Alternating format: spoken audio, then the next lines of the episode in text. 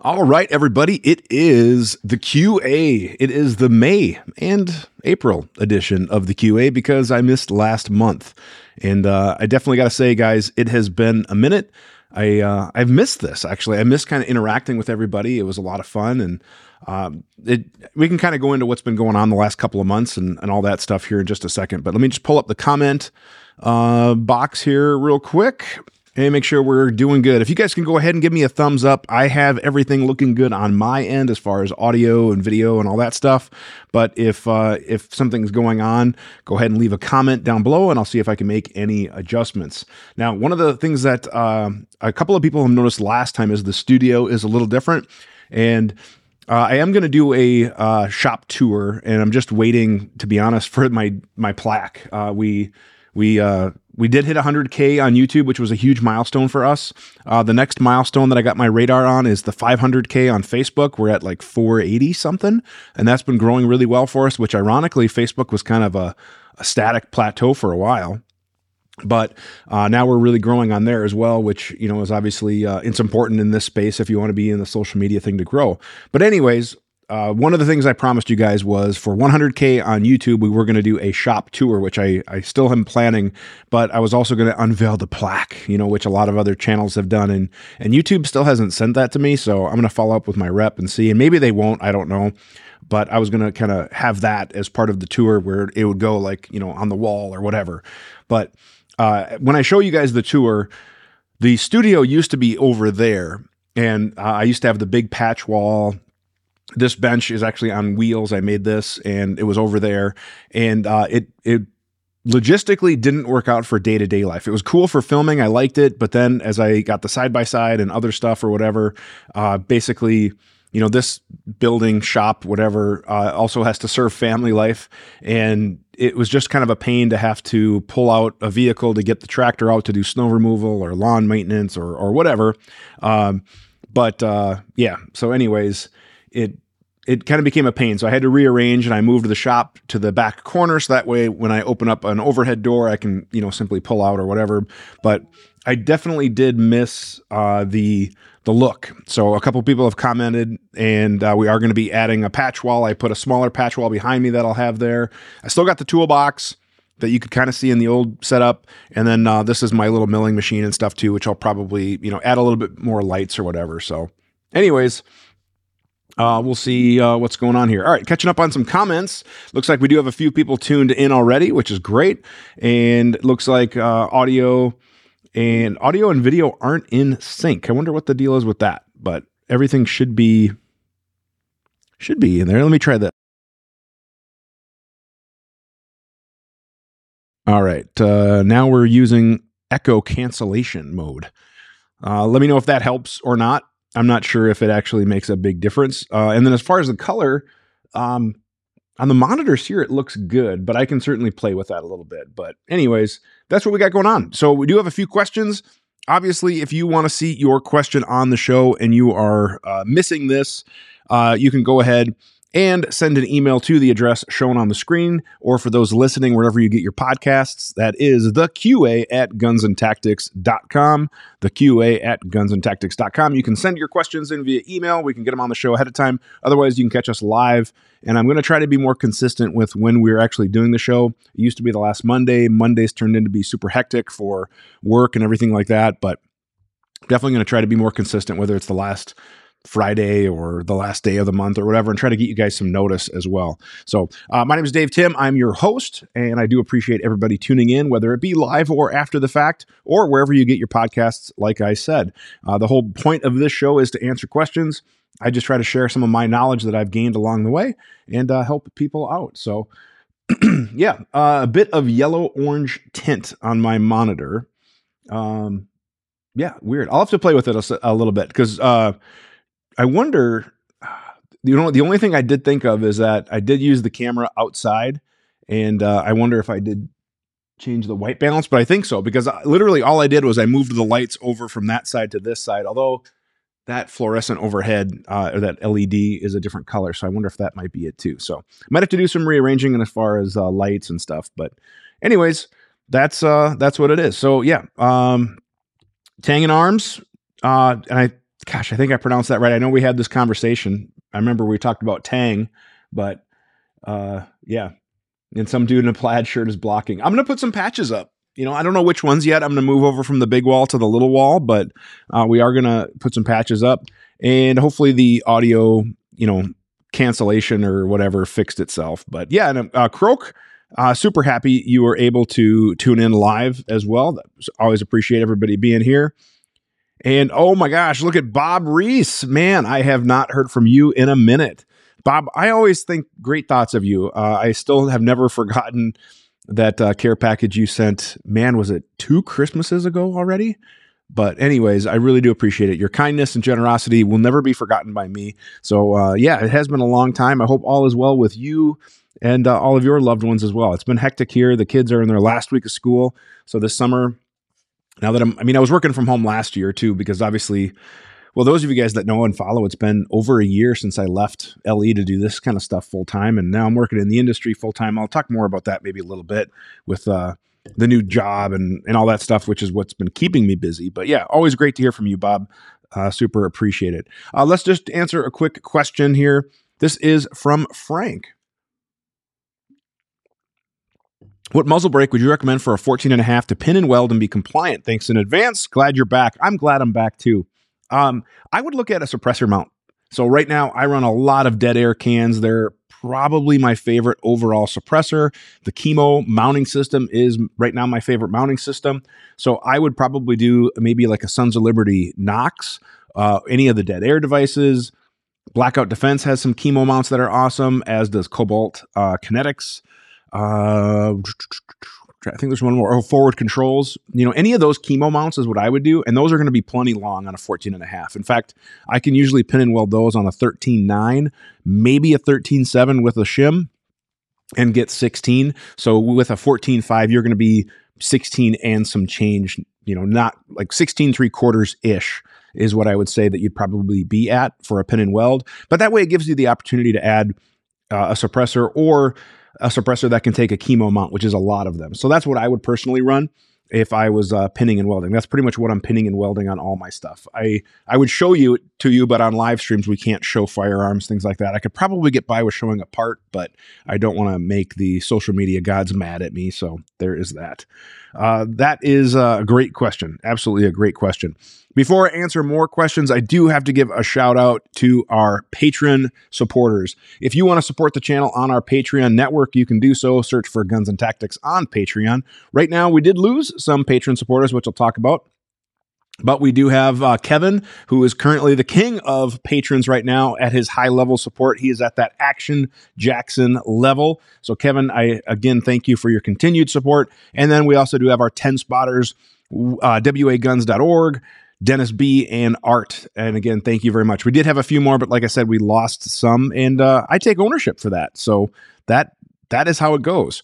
Now you might be asking, well, why did we lose some? And the reality is, we've never had a ton, but I've always said like once we get about a hundred, then I'll start putting more effort into it. And I think I need to use the field of dreams philosophy. If you build it, they will come because the feedback that we've gotten from patron supporters is it wasn't as active as they had hoped, or there wasn't much going on, or there wasn't as much community interaction. So it's tough for me to say, like, go support me on Patreon when I really wasn't doing a whole lot there. So I'm going to be trying to do more, whether it's even just a quick, like, behind the scenes thing, or uh, I'd like to get to the point where we maybe do our own uh, patron supporter QA only, where we just kind of interact and hang out maybe once a month or so, give or take but it all comes down to time, right? You know, and how much time can we actually put forward and, and do all that.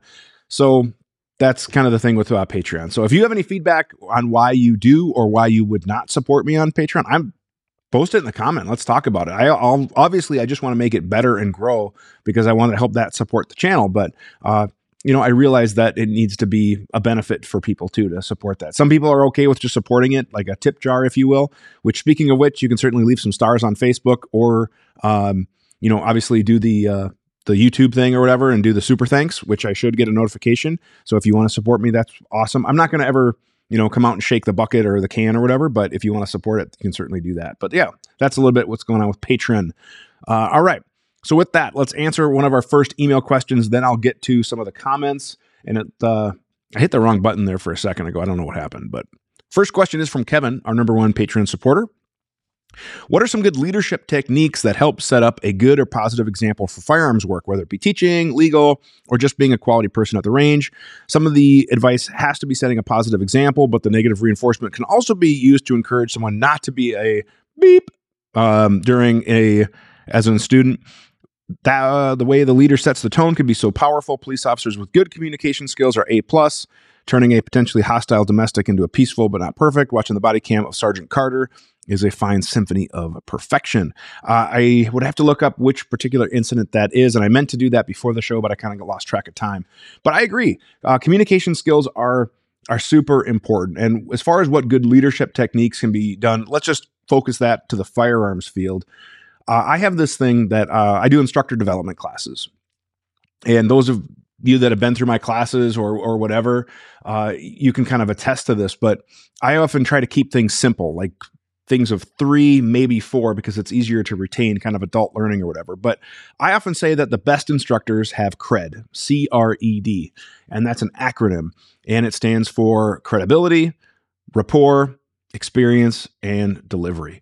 And uh, what I mean by that is that number one, you have to have credibility in some of it's implied, right? When I go travel and, and, do a class, like they just read my bio, they assume, so there's some implied credibility. But what are you doing ahead of time to establish that credibility? What classes have you been taking? What, experiences have you been learning? Whether that's through your career, whether that's through competition, you know, whatever. But you have to start to establish that credibility so people have that respect for you when you go and you sh- share your knowledge uh, there is, you know, you have some credibility behind it. And that takes some time. And it's tough to get when you're new, but it can be done. The R is for rapport. You have to establish a rapport with your students. And I always try to find things in common, whether that is a you know maybe a sport that they played that I could you know relate to and talk about how we can you know move those skills into the firearms skills uh, whether it's through humor whether it's through geography whether it's through whatever try to develop some rapport. And for me, that's a, an incredibly important one, especially as I'm traveling because my time is very limited to establish that rapport. But it's just as important to create that kind of that rapport with a student. Uh, obviously, there comes an experience component. You have to have some experience so that you you know that credibility grows. And those two maybe are a little redundant, if you will. But I'm a firm believer in getting out there and doing to gain some experience. And that can be through training, competition shooting, whatever. Not everybody needs to be an operator who operates operationally because in fact, some of the best training that I've been through have haven't been by cops or military people. Now, I've been through some really good training from those people, but I've been through some awesome training. Uh, one of the I would say one of the best trainers out there right now is Scott Jedlinski from the Modern Samurai Project. Super awesome dude. And he came from, uh, I want to say it was like mortgage broker type background, uh, but he was a competition shooter. But his communication skills, his sincere interest in his students, and the guy can shoot. So phenomenal trainer, uh, phenomenal trainer. Arguably the busiest trainer on the circuit right now. So yeah. But uh, anyways, that's that. Where was I? Uh, so we had credibility, rapport, experience. Oh, and delivery. Obviously, work on your delivery skills. Number one, don't be a jerk. Have the ability to communicate effectively uh, professionally, so you don't have to swear, you don't have to belittle. And you know, Kevin, we've you've kind of had some other comments about some of that stuff, and I apologize for the experience that you've had down in Illinois because you have some experiences that I have not experienced or have not seen. When I travel the country doing LE classes or open classes or whatever, I don't generally see some of the stuff that you talk about as far as the uh, you know the bad stuff that you're seeing in some of the LE training circles or whatever. So maybe I need to come down to Illinois sometime and do a class or whatever. But uh, it would be it would be very interesting. So uh, so that is with that part of it. Uh, so that delivery and what I encourage every instructor to do is go to a public speaking class, go to a Toastmasters club, you know, do anything like that to try to improve your ability to speak. Understand that your words matter and people they're going to call you out on stuff. I uh, I joked about the rule of nines and you know, for a lot of people, they don't know what that is, but I would basically start to do one times nine equals nine, two times nine equals 18. And I would go all the way up and I'd be like, you know, nine times nine equals 81 and 10 times nine equals 99. And then they would like chuckle and, you know, whatever. And they'd be like, I'd be like, what? what? What's, what's wrong? They're like, uh, 10 times nine, you said 99. Yeah. And they'd be like, it equals 90. I'd be like, you're right. That's the rule of nine. I got it right nine times out of 10 and nobody told me, nobody praised me, nobody said, hey, good job. All you remember is that one time you messed up. And that's what people remember, sadly. So, something to think about. So great question, Kevin. Great question. Hopefully that helps. Uh, you know, we'll do that. And maybe we can talk more about that or whatever. So, all right, I got some super thanks coming in. That is pretty awesome. Uh, let me go ahead and give shout outs to those here quick.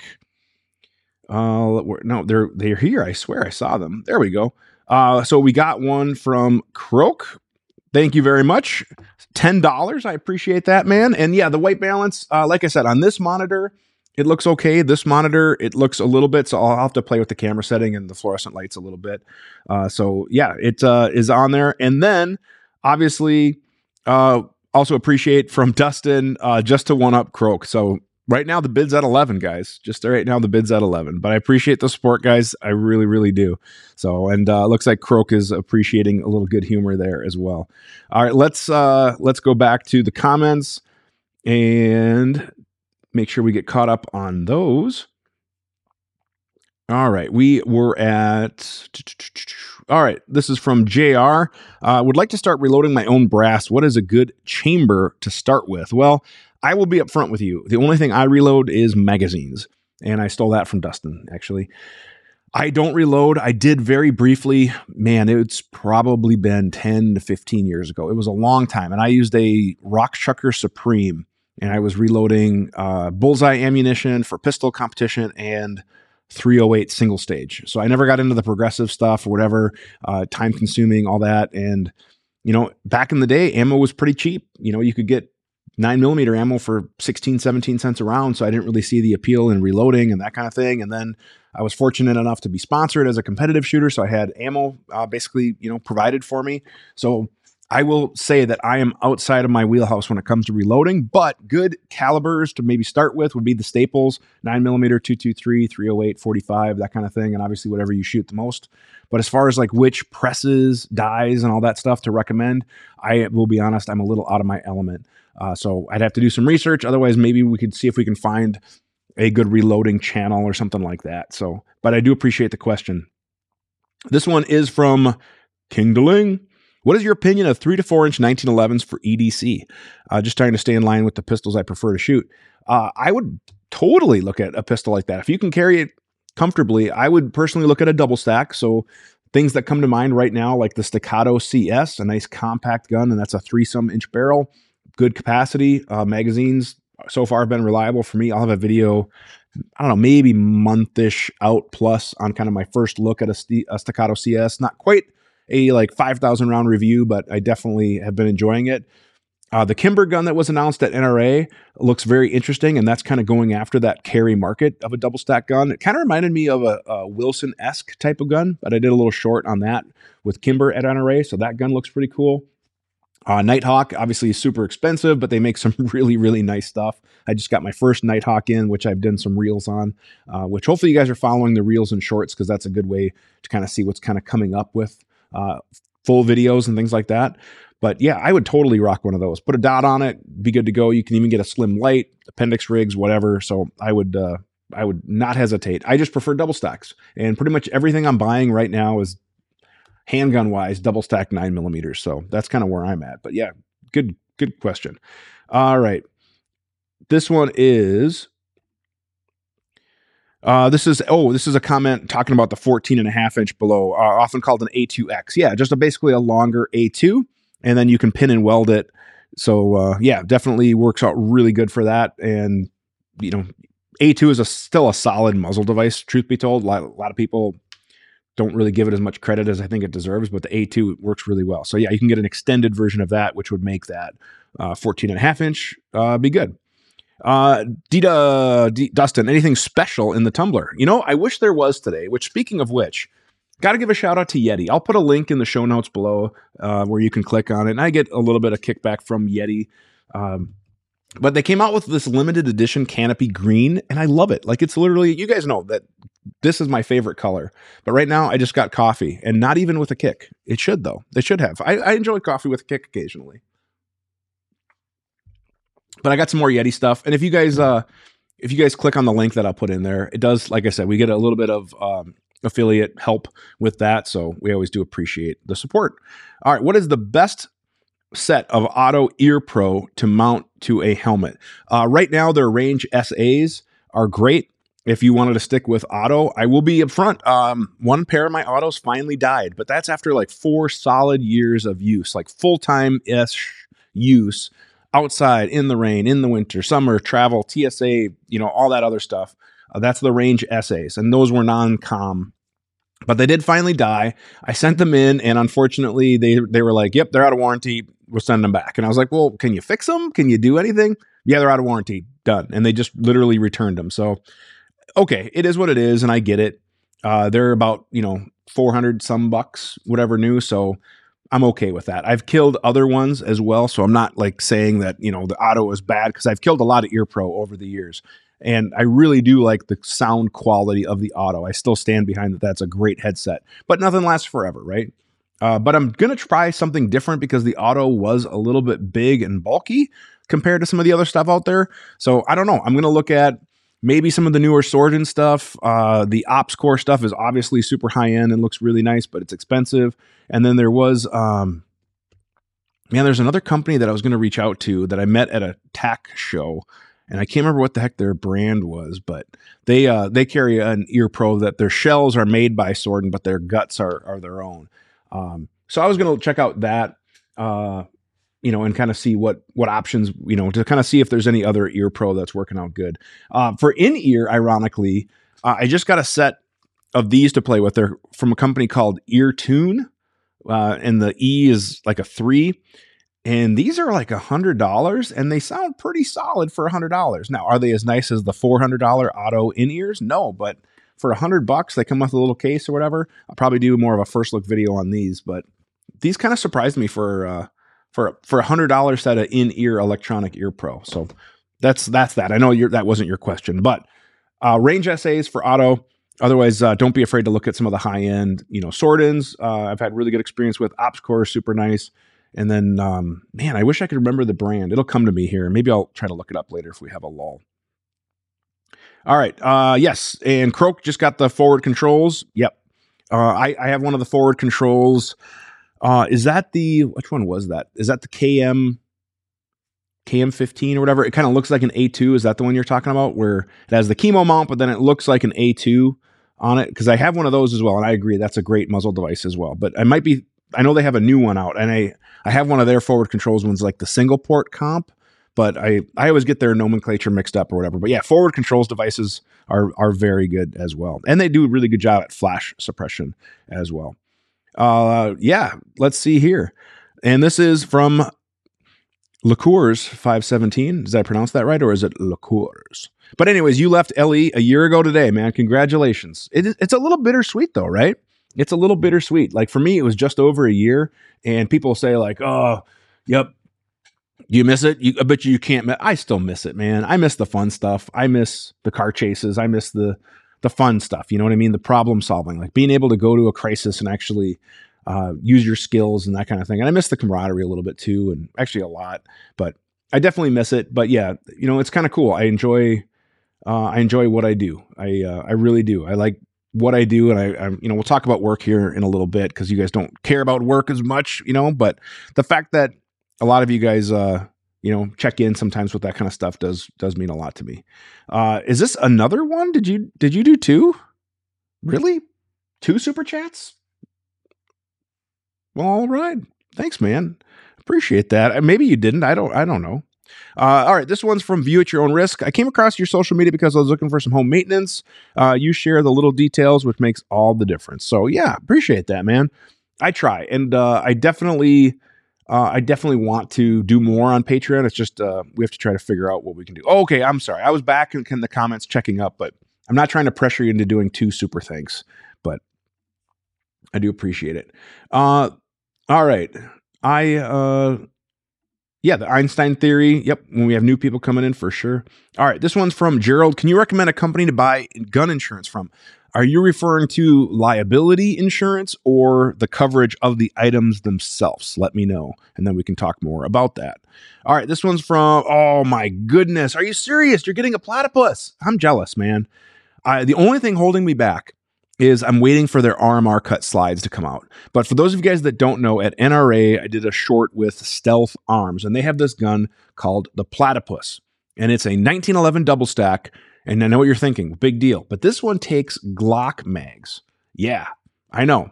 You know, and like some people in the comments of that are like, why would you blah, blah, blah, blah, blah, blah, blah. And it's like, so let me get this straight.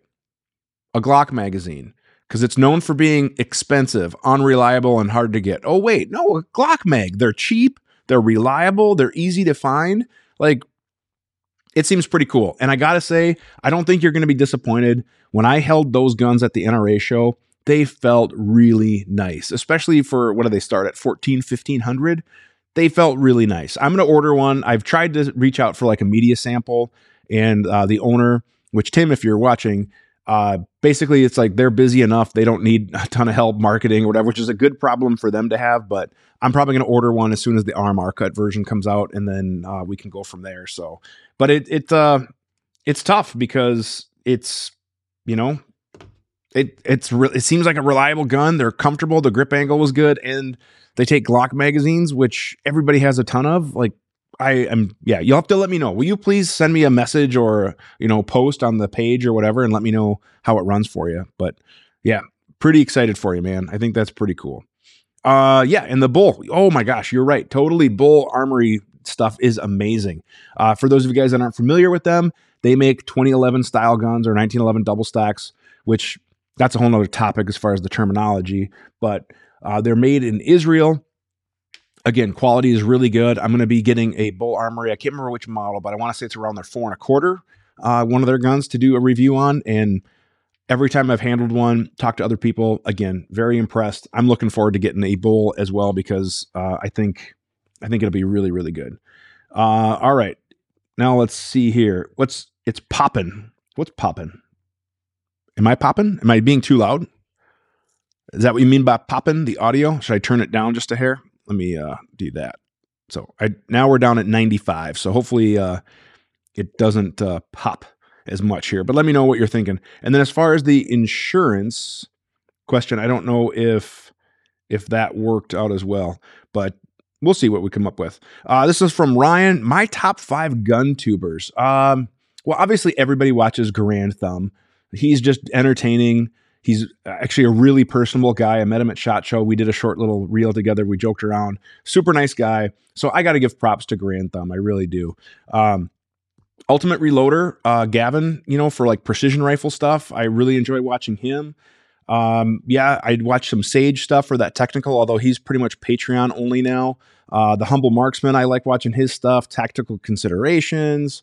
Uh, Roger from QVO Tactical got to hang out with him after shot. I was actually in a class teaching or um, in Nevada. Uh, I was teaching in Nevada, whatever metro area. Uh, the name is escaping me. And uh, he's from there. We got to link up. We had dinner. So again, uh, those will be some of mine. Uh, I'm trying to think who else I tune into on a regular basis for gun stuff.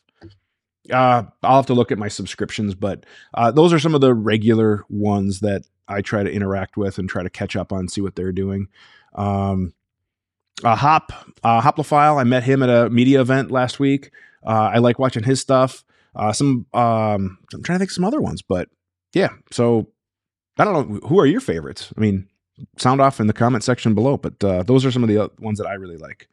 Uh, this one is from Nicholas from Facebook. I know red dots on pistols are their own sighting systems that exist on a different plane. However, the deep optic cut and optics in lower deck, we get to the point where it's on the same plane hang on. Do we get to a point where it's on the same plane and co-witness is identical with irons? Uh, we're getting close, but no. And the reason I'll say this is that uh, the EPS, which I do love, because you can put an EPS on like a Glock 43 MOS, uh, for example, and then you have just standard sights. But those standard sights are still at the bottom. Let's just call it like the bottom eighth, maybe bottom sixth of the window. And I still want to ideally be in the center of the window. Now, if I zero everything and I have point of aim, point of impact at 10 yards, yes, things are on about that. They will look like everything's lined up.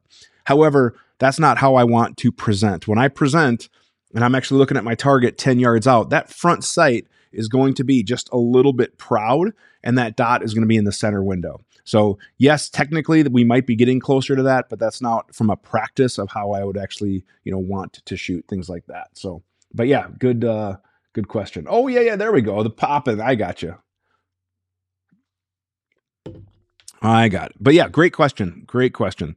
All right, let's uh let's see here. Good to know about the Liberators. I've heard good things about TC uh, TCI. So glad to hear the customer service was great. I do want to try a set of the Safarilands. I think they would be pretty good. Um, battery and modularity. Let's see here. Sordin Supreme. Yep, I do have a pair of Sordins. The only thing that I've had, I've killed like two Sordins with the battery contacts because you have to like you know, push the battery in and then kind of stack it or whatever. So I've had those contacts break on at least two sets. I I bought I bought maybe six sets of Sordins, uh, four that I gave to my staff when I was doing more training stuff, and then ironically uh, two that my kids have now. But uh, that was my only hesitation with the Sordins, so I wouldn't mind the battery modularity upgrade, you know, whatever. So uh, yeah, there we go. Uh, Liqueurs got it, and I believe it's Chris is your first name, right? Chris Tangen Arms. Uh, there was a time I would have done LE. Oh my gosh, I know it, man. I remember that too. I uh, I definitely remember that. And hey, Liqueurs, thank you very much for the couple bucks. I really appreciate it. And coverage of the guns. I'm assuming that is a YouTube channel. I'll have to double check. About yeah, agreed, agreed.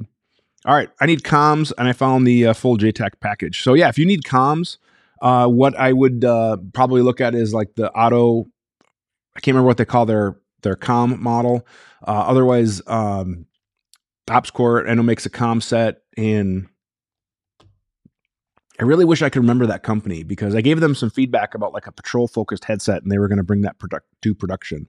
But uh, but yeah, and the color I, I'm picking up what you're putting down now. So usually when I hear of like popping, uh, people talk about like your audio is popping or whatever. But yeah, I love this color. Like I got some coolers coming. I got more you know gl- uh, drinkware and all that stuff. So I'm pretty pumped. Again, if you guys want to buy Yeti stuff, please use my link. I really do appreciate it. And uh, yeah, I you know we get a little kickback. And actually, I'm going to be doing a review on the Yeti luggage, uh, 100 flight review of the Yeti luggage because all the other luggage reviews that were out there are like paid Yeti ambassadors. And like one guy did a review and the silica gel and the tags were still on it. So it's like, dude, you didn't even use that crap. Come on. But I got to say the Yeti luggage is actually uh, pretty nice. It surprised me. And I agree, man. Uh, Hop is turning into one of your favorite gun tubers. Yeah, and brass facts. Uh, but uh, I don't know what Hop's background is or Brass Facts. I think Brass Facts was military. Uh, but what I like about Hop is uh, he's not afraid to just call it like it is. And uh, I actually enjoyed hanging out with him at this media event that we can't really talk about. But uh, yeah, good, good dude. Oh yeah, TFB TV. Gosh, I love James and Hop. I love those guys. They're going to be at TriggrCon. So yes, uh, T Rex, Garand Thumb, Classic Firearms, Mac, and actually I met the Classic Firearms guys too. So yeah, a lot of cool dudes. Uh, speaking of which, if you guys are in the Midwest, I would really, really, really encourage you guys to come to TriggrCon. It's going to be in Wichita, Kansas, and we are shaping up to have one heck of an awesome show.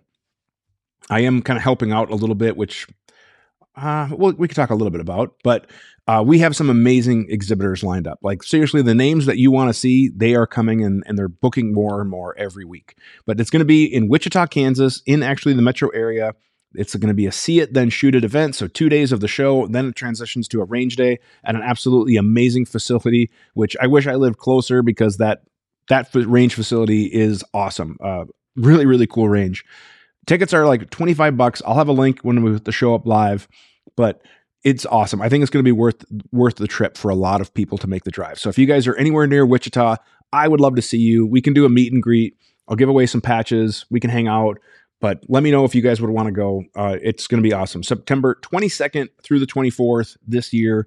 And I'll be putting promos throughout the videos and we'll have links and all that other stuff too. But September 22 through 24, boom, it's going to be awesome. Uh, another quick shout out is we have a new sponsor for this month's QA, and that is Global Ordnance, your one stop shop for all of your ammunition and firearms needs. They carry it, they import, they export. They have all the brands that you know and love, plus some brands that you've never heard of that are really uh, solid and very well priced. That's Global Ordnance. They're going to be supplying the prize this month, and they are going to be a future sponsor of the show helping me out with ammunition, which is huge. So awesome people at Global Ordnance, awesome stuff and I'm super happy to have them as a partner. All right, let's get back to it.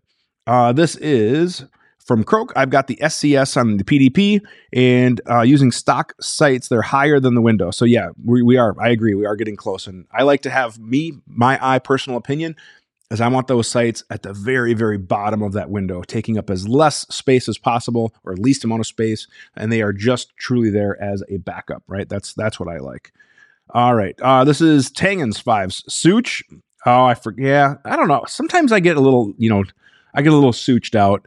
Uh, Fuller Phoenix, I'll have to check him out. Yeah, Demo Ranch, he always uh, makes some entertaining videos. Uh, of course, Clint, yes. Warrior Poet, yep. John, of course, can't forget about him. And uh, there's this guy in Minnesota. I'm not sure who that is, but appreciate it. True story for the non Minnesotans that are watching. When I travel, nobody knows what a meat raffle is. I'll do a separate video on maybe a meat raffle, but I do appreciate uh, I appreciate the love. But yeah, you mentioned some really good ones too. And Mr. Guns and Gear, yep. I all right, maybe if Mike will see this or not, but I do a, a Mr. I do impressions. You guys, I don't know if you know that or not. Uh, in one of my videos, I did an Arnold impression, but uh, sometimes uh, I wanted to do like a parody video of like my favorite YouTubers, and it'd be like, "Welcome back, everybody. Today we're going to be talking about," and that's kind of my Mr. Guns and Gear. So I don't know. I like to have a little fun. All right. Uh, when you're considering a headset with comms, make sure that you got a guy that can advise you on mic types. Yeah, because obviously uh, it can it is compatibility issues. There's impedance issues and all that stuff. I'm a radio nerd, at least I used to be, but you're totally totally right. All right, we're caught up on comments. Awesome. Let me get to a couple other questions quick. Can you give an update on finding a red dot as you have a stigma with your vision? And uh, I clarified he does mean an astigmatism. And obviously, for those of you guys that follow, you know that I went to my eye doctor not that long ago because I posted a picture of me with a firearm and that weird camera thingy, one, two, you know, the optometry tool, whatever. And uh, I figured out that my astigmatism was getting to the point where I wanted to try prescription shooting glasses. So I went in, we figured out what my prescription is. I got some shooting glasses made up from Rudy Project, which, by the way, if you guys are looking for a sweet code, all of the Patreon supporters have access to it. But loyal QA on people watchers, if you send me a message, I'll get you the code. But it's 35% off, which is pretty solid for all Rudy Project stuff. And I got to say, it made a difference. I had them at my first class last, it was April. Uh, I just got them in. I, I wore them to uh, teaching a class in April. And it did make a difference as far as crisp of the dot and just how how it just sharpened up everything. I still have pretty good vision, but man, it did uh, it did make a difference it, enough that I don't want to admit that I liked it as much as I did because I don't want to have to rely on prescription glasses or correction or whatever. But uh, don't be afraid to see your eye doctor if you're not picking up, you know, the dot crisp, if it looked like that smear or that burst or whatever. Uh, as far as general picking up the dot, uh, I would 100% encourage you to take a good quality class because it is so much in the grip and the presentation of finding the dot. A lot of people think like there's some weird magic thing, but in reality, it's grip, presentation, the dot is there. So we can talk more about that maybe in a future video. And oh, yeah, there we go. So your side hustle is a comms guy. And uh, oh my gosh, yes, even the Motorola space, there's not compatibilities between this radio and that radio and, and all that. So, but yeah, if uh, if you have any you know connections for EarPro or something, shoot me a message. Let me know. We can talk more. Uh, this one is from Roger. I have a Canik TP9SA with a Mecanik optic on it. The rear sight had to be removed so it doesn't co-witness. It's kind of hard to find the dot without moving my gun around. Yeah, so Roger, honestly, what it's going to be, man, is uh, building your grip. And so here's what I tell people: if you can present out, you find the dot right, and you kind of take a mental snapshot of what a good presentation, what your good grip, everything feels like, and close your eyes, and then rewind the gun, and then come back out and find that same mental snapshot. Open your eyes. The dot should be relatively close. It might not be exact, but that's what it's going to be. The problem is, is that you're looking for the dot most likely, right? So when I teach red dot classes, I teach people the three struggles are this finding the dot, tracking the dot, and reducing dot movement. So finding the dot initially, and then after recoil, tracking that dot. And then number three is just when you're holding it out there, that dot moves all around. So we want to reduce that dot movement. And a lot of that is going to be in our grip and our presentation. So, like I said, a lot to kind of get into, but I would totally uh, recommend a good quality red dot class, and it's all going to be with building that grip, that presentation, understanding what the different parts of the hand do for our grip building, what our presentation does. And for me, I'm focused on my target. So I'm looking at my target 10, 15, 20 yards away, whatever it might be. And as I present, then that window is there and the dot just drops right in. I'm not looking for the dot. My presentation with good deliberate practice is right there, so where that dot presents itself. But yeah, great question. It's a complicated topic. The reason why it's so hard to find is because all it takes is a few degrees tilting one way or the other, and that whole dot disappears. So it has to be there at that presentation. But really a good question, probably a little bit more um, complicated. But yeah, so like Croak is gonna he has a comment about pinky pressure and how I break down the grip is top fingers, bottom fingers, thumb, and I talk about in the classes what these top fingers do, what the bottom fingers do, because for me uh, it's not just pinky pressure because when I tighten up this pinky, my ring finger goes with it, and most people is as well. So that's why I kind of break them up into top fingers, bottom fingers, thumb. And then once you kind of add the top finger pressure to build for recoil management, the bottom finger pressure to get more leverage, that'll cause that gun to kind of plane out and level out. And then we also have to build in friction with our thumb and a little bit of heel pressure for a 360 degree friction grip on there. And uh, Scott Jedlinski, again, I am fortunate enough to start to call him a friend. We've gotten to hang out a little bit. Uh, he is big on the pinky pressure, which is what I call the bottom fingers. So, anyways, uh, yeah, is uh, give that a try. We can, like I said, we can maybe do another video about that. So, good, good question. Really good question. All right, uh, hey, super chat. Thank you very much, man. I really appreciate it. And uh, oh yes, this was about your screw question. So this was a question. I'm pretty sure you were i want to make sure i get all the usernames right but right you were talking about the metric versus american threads or whatever which let's just talk about that now since we got it up there. Uh, he emailed me uh, regarding that and it is uh, basically he had m5 that was not quite threading in well turns out there were 1032 screws and whenever you're looking for a screw if you're going to go to a hardware store or something like that try to take the device with you if you can and actually match the screws because it might thread once or twice, but after that, it's going to bind. And I have seen it to where people will even put an M3 screw, a metric 3 screw, in a 632 hole, and with enough Loctite and Vibratite or whatever gummed on there, it actually kind of goes in, and then they think it fits, and it's actually not the right screws. So some gun companies use metric, some use American Standard, some use 632, 640 uh, eight, you know, it, it's all over the place. And that's the problem is there's not specific standards. So you really do have to make sure, um, that you're using the right screws. And uh, as always, check with the manufacturer. But yeah, it is uh, it is difficult. But yeah, hey, thank you very much for the uh, for the tip. I do appreciate it, and obviously, I'm glad it worked out for you that you're able to get those screws and and go from there. So uh, this is from Tangen again. I had to take my MRO off. Yeah, just because you saw that slash. Yep, absolutely. Absolutely. So, and some people will see different things. Like some people really like Trijicon, some people really like Holosun, some people really like the Leupold. Uh, the Aimpoint for me, ironically, with no correction, is a super crisp dot. So I picked up an Acro P2, and that thing I don't need it. it that one is a really, really nice, nice uh, emitter. Uh, yeah, and a pistol shooter's number one adversary, sympathetic tightening. Yep, absolutely. Absolutely. We talk about that a lot in the classes as well. Let me see where we were on questions. This one is from Kevin, uh, and I do have to wrap up our live stream here in about 15 minutes, give or take, and that'll put us at about an hour. Is there a favorite duty grade AR trigger that I like? What features do I like about that? And is there anyone out there that explains the mechanics? Well, let's start backwards. Uh, as far as the mechanics, uh, I don't know. There's certain armor classes that I've taken, like Greg Sullivan from the Defensive Edge does a really nice job. I've taken a lot of armorers classes through him. I think he probably does a, a great job as anybody. Uh, School of the American Rifle does a nice job. I haven't taken his classes, but I've watched his content and we've messaged a little bit. Uh, so I, I do have a lot of good things to say about him just on my you know limited interaction. I'd love to take an armorer's class from him, but I think he does a really nice job, and I would anticipate he would. So as far as the mechanics between a single stage and a double stage. And as you probably know, Kevin, I know you're uh, you know a gun nerd like me, engineering uh, background that you have. Some of the two stage triggers out there actually aren't two stages. For those of you guys that don't know, a two stage generally has a first stage where it's a take up, it hits a wall, and then we break that second stage and it'll fire the shot. Most traditional AR triggers are a single stage where basically we just have to break through that wall and break the shot, right?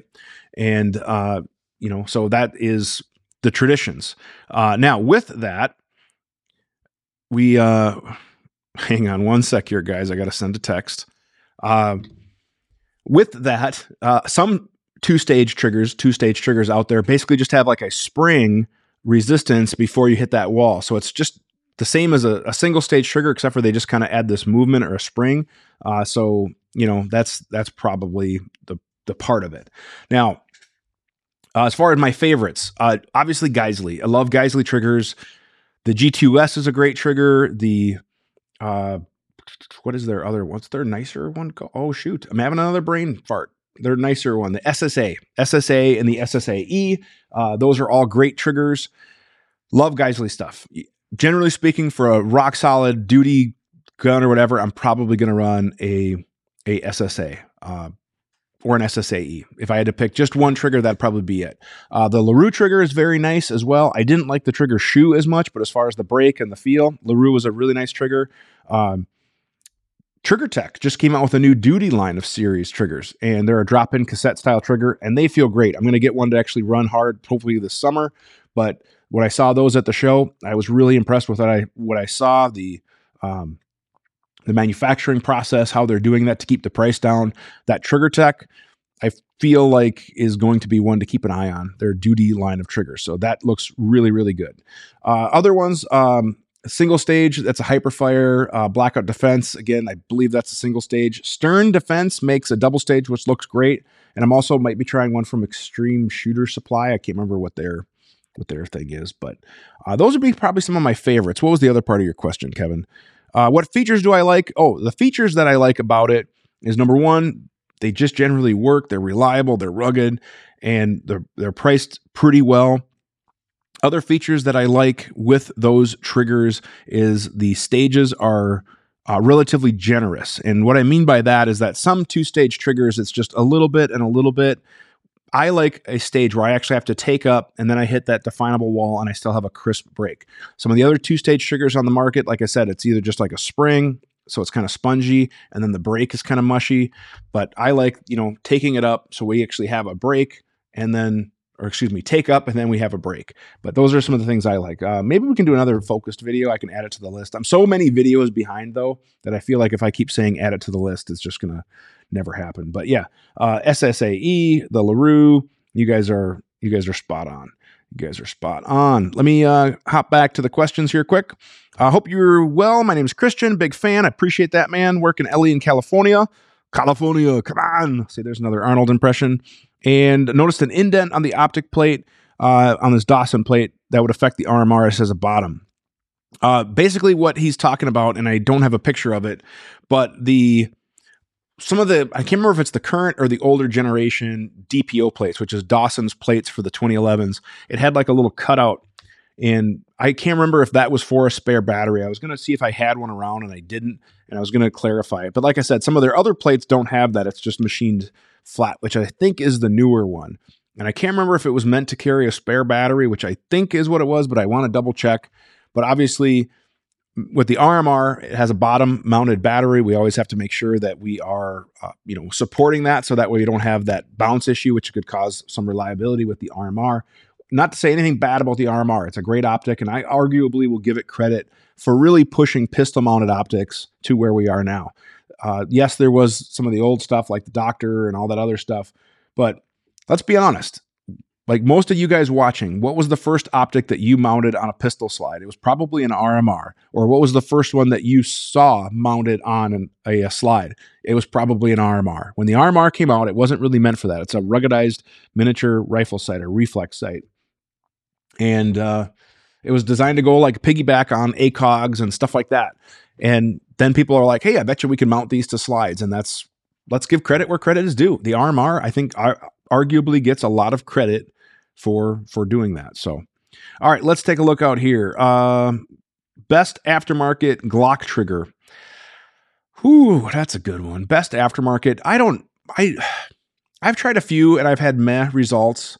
Uh, right now, I have a Steel City that I like. Um, honestly, for bang for buck, I still go with some of the flat face from Tango Down, and that's just a basic trigger.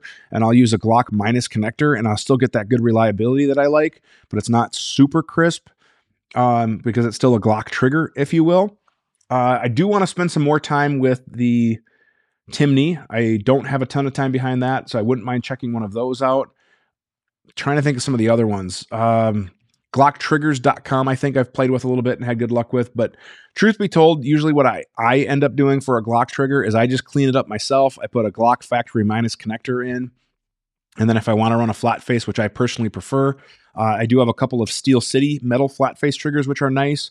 But the problem that the only thing I don't like about the Steel City, I like the take up uh, distance that it travels, but it's definitely I lose some of that Glock wall because even though Glock isn't really a two stage, you do kind of have that take up. You hit the wall, you can break the shot, and with the Steel City, it's all kind of a, a more speed bump type system. I don't have as much, so it's kind of just like like that versus take up and then break.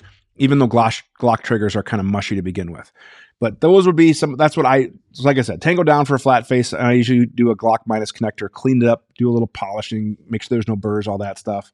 But I should probably do some more digging. But I don't know. Glock triggers are what they are.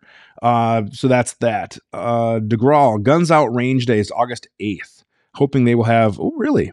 Um, I got to give those Guns Out guys credit. They're really growing fast and they make really high quality content. I should reach out to them see if they want to come to TriggrCon. That's a good call. And then uh, Hop or Brass recently alluded that the emitter position has a bearing on how it does. I'll have to, you know what? I should test that. That's a good question. I might have to run that by some of the tech people in there as well. All right. Uh, any tips on shooting a two stage trigger fast?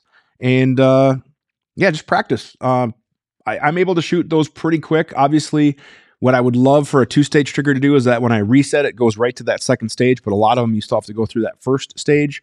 But yeah, just practice. And I mean, uh, really though, how fast do you want to go? Like, you know, what are your splits and and go from there. A nice, light, crisp single stage obviously is going to be a little quicker, or a competition focused two stage like the AR Gold, which has just a smidgen of a stage and then a break, but it's very light, crisp. That you know, it's kind of a comp- more competition focused trigger. And Overwatch makes a nice trigger. I'll have to check them out. I'll have to add that to the list. So yeah, and work in the wall. Yep, exactly. Work in the wall. All right, let me answer a couple more email questions quick. Uh, let me make sure we got that one we just did. This one's from Reed. Is the DLC worth getting over a stainless? I think so. It's not that much. I would definitely check it out with from Staccato. I like it. Uh, Staccato offers a frame service. I was not familiar with that. Uh, I, yeah, I didn't know if they did a frame service or not. So with that, I would say uh, the new texture on the the current grips from Staccato is pretty nice, and if you wanted it more, you know, textury, you could either look at Danger Close or McMillan Stippleworks. I have had work done by both companies. They do awesome work. I've done videos on both, but both of those guys do great, great work. They just have a little different stipple if you wanted it for a 2011. Uh, other part of your question: How difficult is it to conceal using an OWB holster? Uh, it's going to be harder because it's a bigger gun, but appendix it could certainly be good and it'd be a great duty competition gun. It would be no problem there. And what parts? Uh, firing pin, firing pin spring, recoil spring, and you can go through thousands of, of rounds, man. I, I mean that. Um, I've gone through. I mean, I have one staccato that I'm going to do a, a, cleaning video on my staccato P. That thing has well over 10,000 rounds, uh, probably closer to 15, and I have not cleaned it really very much in that cycle. Things filthy, but that was my primary training gun, teaching gun uh, if I did local matches, all that kind of stuff. That thing was just my rock solid workhorse, and I bought that in 2020, and it has been, like I said, a beast. So I'm due to clean that. It is filthy. There's sludge and gunk in there, but I haven't broken a single thing on it. It's been awesome. But as far as maintenance, it's due for a recoil spring. It's due for uh, probably I'll throw a firing pin spring in there. I'll check the other springs, double check the extractor, you know the thing is is that some of it is drop in like springs but other stuff does require fitting and tuning. So there's that. Last question quick is uh, this is from jamie. I've got into a rut of teaching not shooting or training. What are some tips or rules that i use to make sure that i'm staying at the top of your education and still enjoying the sport of shooting? And i'll be honest man it's tough it's easy to get in a rut because when i was teaching when i was on a, a super busy kick the last few months it was tough for me to get into the enjoyment of it because it was just travel, teach, travel, teach, travel, teach. And I didn't get a chance to practice or really shoot for fun. But try to find something that's fun for you. For me, that's precision rimfire. And I just got back from a match with Dustin and I forgot how fun it is. I haven't shot a rimfire match in two years and I sucked at the last one. But I had a lot of fun doing it because I was hanging out with good people.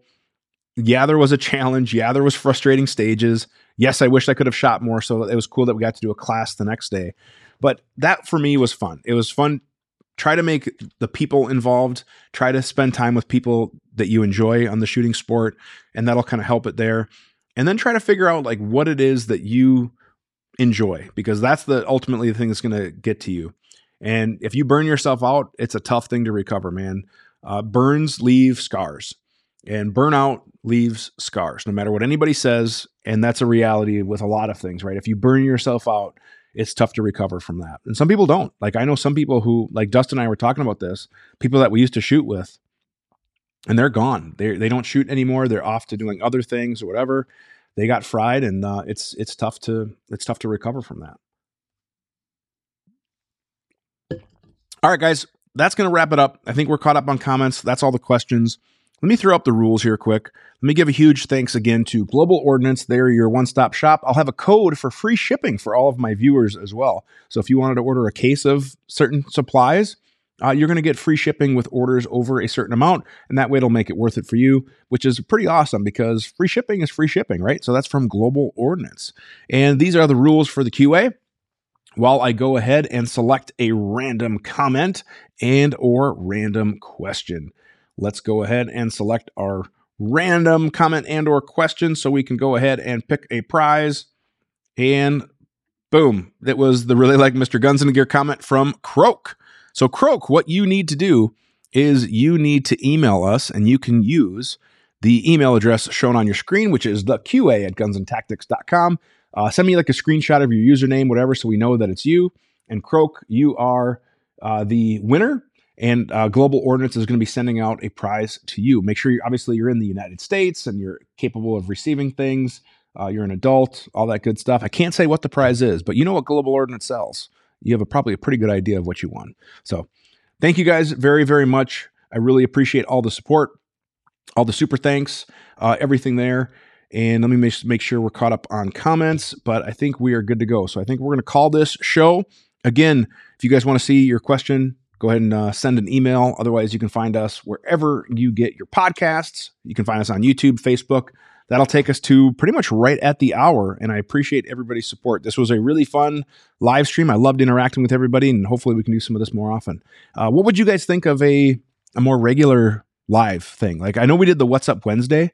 So maybe we'll do maybe that like in a live format because I don't have to edit it. I can just basically come on board, hit publish, and uh, it's done. So yeah, think about it. Let me know. Leave comments. All that other stuff. Go from there. And yes, I will have a Strybog. No, it's you did not win a Strybog. Uh, you did not win a Strybog. Uh, but uh, something that that you know might be the Strybog might consume. You know, a few of those things. So, all right, guys, take care. Appreciate it. Thanks for watching and have a great day. Let me go ahead and smile for my thumbnail. There's my thumbnail. I'll take a free shot of that later and uh, we'll go from there. All right. Thanks, guys. Take care.